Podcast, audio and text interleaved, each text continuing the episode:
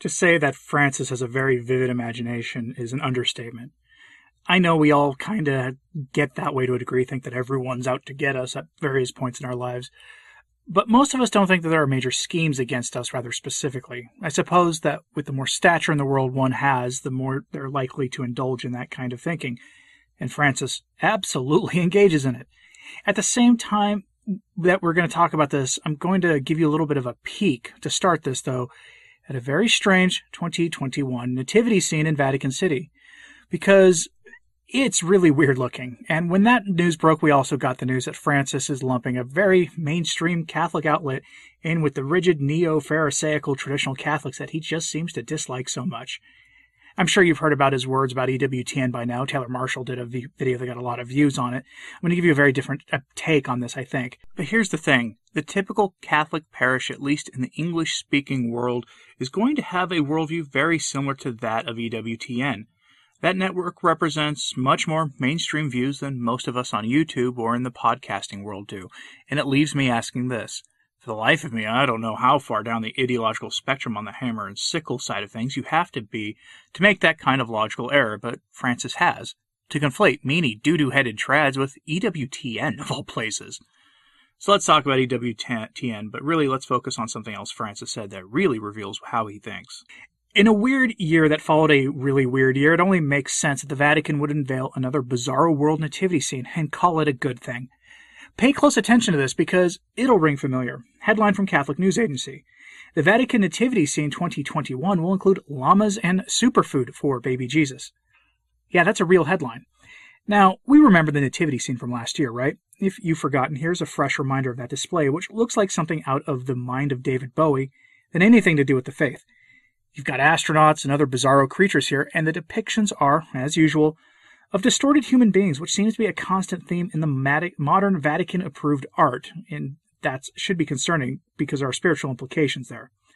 But that was 2020, though. Here in 2021, we get this objectively better because at least we're dealing with some recognizable human features this time. Now, for those not able to see the images because of listening on an audio only place like Spotify, which is a great place, backup place to follow me, by the way, we have some South American indigenous art as a presentation of the Vatican nativity scene. And if it was by itself, I'd be fine with that. I wouldn't be talking to you about this at all, but it's from the Andes, which is, you may have guessed it, where the Pachamama is from.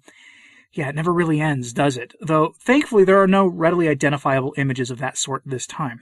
At least so far, because more is coming, though, on the story as we get closer to Advent. They're going to have more details and more images that are come out, going to come out. But from the story at the Catholic News Agency, we get this quote Last year, the Vatican Nativity set came for some from outer space. In 2021, it's coming from the Andes. The 2021 manger that will be placed in St. Peter's Square in the Vatican to celebrate Christmas will arrive from the town of Chopcca, Peru, a small town nestled in the Andes over 12,000 feet high. As of December 15th, and for 45 days, more than 100 million tourists and followers of the media will be attentive to the Christmas celebrations in the Holy See that will revolve around the Andean manger, indicates a note from the Andina News Agency, the official outlet for Peru. Last year's nativity scene, a set of 54 figures dating to the 1960s and 70s, was panned by many on social media. One detractor described it as some car parts, kid toys, and an astronaut. End quote. The scene has a Peruvian theme in general, which is again fine except for the geographic link to the Pachamama and the Amazon Synod. The article never mentions what the superfood is that will be featured with the Christ child, but I'm guessing it's going to be quinoa since quinoa comes from the Andes. Now, stay tuned as more of the nativity scene is unveiled for our viewing displeasure. But let's talk about the Eternal Word Television Network, EWTN. Most of the reporting on this story has already been covered in terms of the facts about what was said, and while I'll go over that briefly, let's take a look at some of the big names in the Francis Church world and what they have said about EWTN. This comes from Christopher Lamb, a writer for the United Kingdom's answer to the National Catholic Reporter, The Tablet, meaning it's an ultra modernist outlet. The Tablet once was one of the great ones too, and now it's not any different than the National Catholic Reporter. Mr. Lamb is, to put it mildly, no friend of tradition, but on Twitter he had this hot take, quote, how does at EWTN respond after the Pope says the Catholic media conglomerate is doing the quote unquote work of the devil? By broadcasting attacks against the office of the papacy. What is he going on about? Francis the Great and Merciful was asked during his recent tri- trip about meanie doo-doo headed trads, and Francis turned his ire on EWTN, a network that the people he was talking to might not have heard of due to the trip being in Central and Eastern Europe. But I digress. Here's what the tablet is reporting Francis as having actually said in case you've only heard about this secondhand. Quote, one of the participants tells the Pope about a situation of the Slovak Church and the internal tensions. Some even see you as heterodox, he says, while others idealize you. We Jesuits try to overcome this division. He asks, How do you deal with people who look at you with suspicion? And here is Francis's response.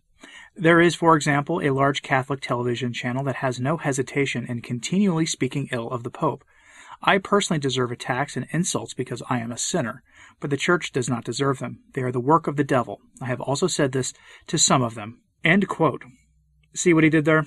First, he has lumped EWTN with traditionally minded Catholics. Newsflash EWTN are not a traditional Catholic outlet. They are certainly far better than anything else on Catholic television, but the bar for that is pretty low. And there are plenty of fine folks on EWTN, to be sure, but it's not a traditional friendly outlet either. But Francis has lumped traditional Catholics in with EWTN, so we're all one and the same. And that's fine, frankly, and I don't care much to be honest. But the other thing worth noting here is that he has conflated critiques of him as attacks against the papacy, and by extension, as attacks on the church itself. And that's just really off the mark. Those of us who go after Francis don't do it out of hate for the papacy or the church, but because of quite the opposite. We love the church and the institution of the papacy. The institution of the papacy and the church, I, I can't even imagine life without them. The problem is that Francis has so clearly broken from the faith that there is no making excuses for him, like people did with past post-conciliar pontiffs. Or whatever Francis is, since that seems to be an open question these days. But let's continue. In another tweet, Mr. Lamb identifies it as EWTN that he must be talking about.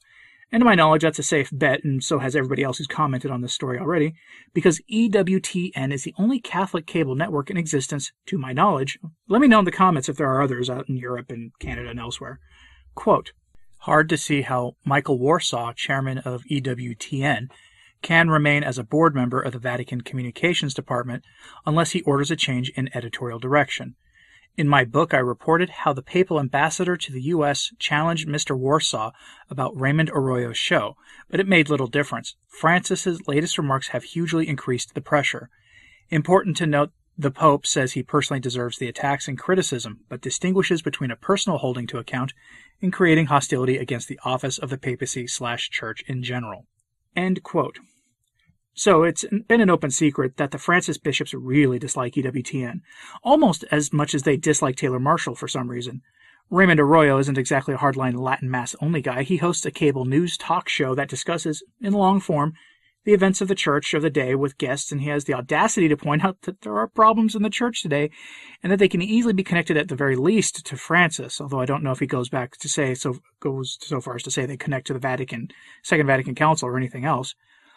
And Mr. Arroyo has said, has said that France is essentially a self demolition of the church agent in action, even though he's never used those words, but he has essentially said that in his rather mild and measured coverage of it. And this all brings to mind the prophecy of St. Francis of Assisi that describes a pope that would be a destroyer getting elevated to the papacy, a truly demonic figure. But anyway, Raymond Arroyo isn't a fire breather at all. He just tells the truth as he understands it, and probably most likely is why the Vatican doesn't like him because Arroyo presents the problems that we see today in a way that normal Catholics can easily understand, thus opening the door for more strident figures like, well, me and others who don't feel nearly as much need to be as nice and old media professional as Mr. Arroyo does. And that probably concerns the figures at the tablet and the Roman Curia greatly. Arroyo has a huge audience, and he has a lot of sway with the, with the church in America, even if he doesn't realize it himself. And the Vatican has said quite a lot that the Church in America is the epicenter of the alleged coming schism, though the schism, if it does happen, will be the fault of modernist Rome continuing to deviate from the faith, and not the fault of the Raymond Arroyos of the world or anyone else in the laity. Schism and heresy always begin with clerics. Always. Look at the history of the Church, and you'll see that I'm right. Now, if you think that it's a stretch to say that Francis lumps EWTN with traditional Catholics, at the same meeting with the same Slovakian Jesuits, he then brought up Traditionis Custodes and the need to hammer traditional Catholics some more. Quote, Now I hope that with the decision to stop the automatism of the ancient rite, we can return to the true intention of Benedict XVI and John Paul II. My decision is the result of a consultation with all the bishops of the world made last year. From now on, those who want to celebrate with the Vetus Ordo must ask permission from, as is done with bi-ritualism. But there are young people who, after a month of ordination, go to the bishop to ask for it. This is a phenomenon that indicates that we are going backward. A cardinal told me that two newly ordained priests came to him asking him for permission to study Latin so as to celebrate well. With a sense of humor, he replied, But there are many Hispanics in the diocese. Study Spanish to be able to preach. Then, when you have studied Spanish, come back to me and I'll tell you how many Vietnamese there are in the diocese, and I'll ask you to study Vietnamese. Then, when you have learned Vietnamese, I will give you permission to study Latin. So he made them land. He made them return to earth. I go ahead not because I want to start an upheaval. I do what I feel I must do. It takes a lot of patience, prayer, and a lot of charity. End quote. Ugh. So learning the language of the church, the governing documents of the church are canonically required to be written in, which is why some say Traditionis Custodes is an invalid document, by the way, is less important than learning the language of the faithful, who, by the way, have plenty of vocations relative to the rest of the Catholic population. Go look it up sometime. At least where I'm from originally, the the uh, the Vietnamese church there has tons of vocations coming out of it.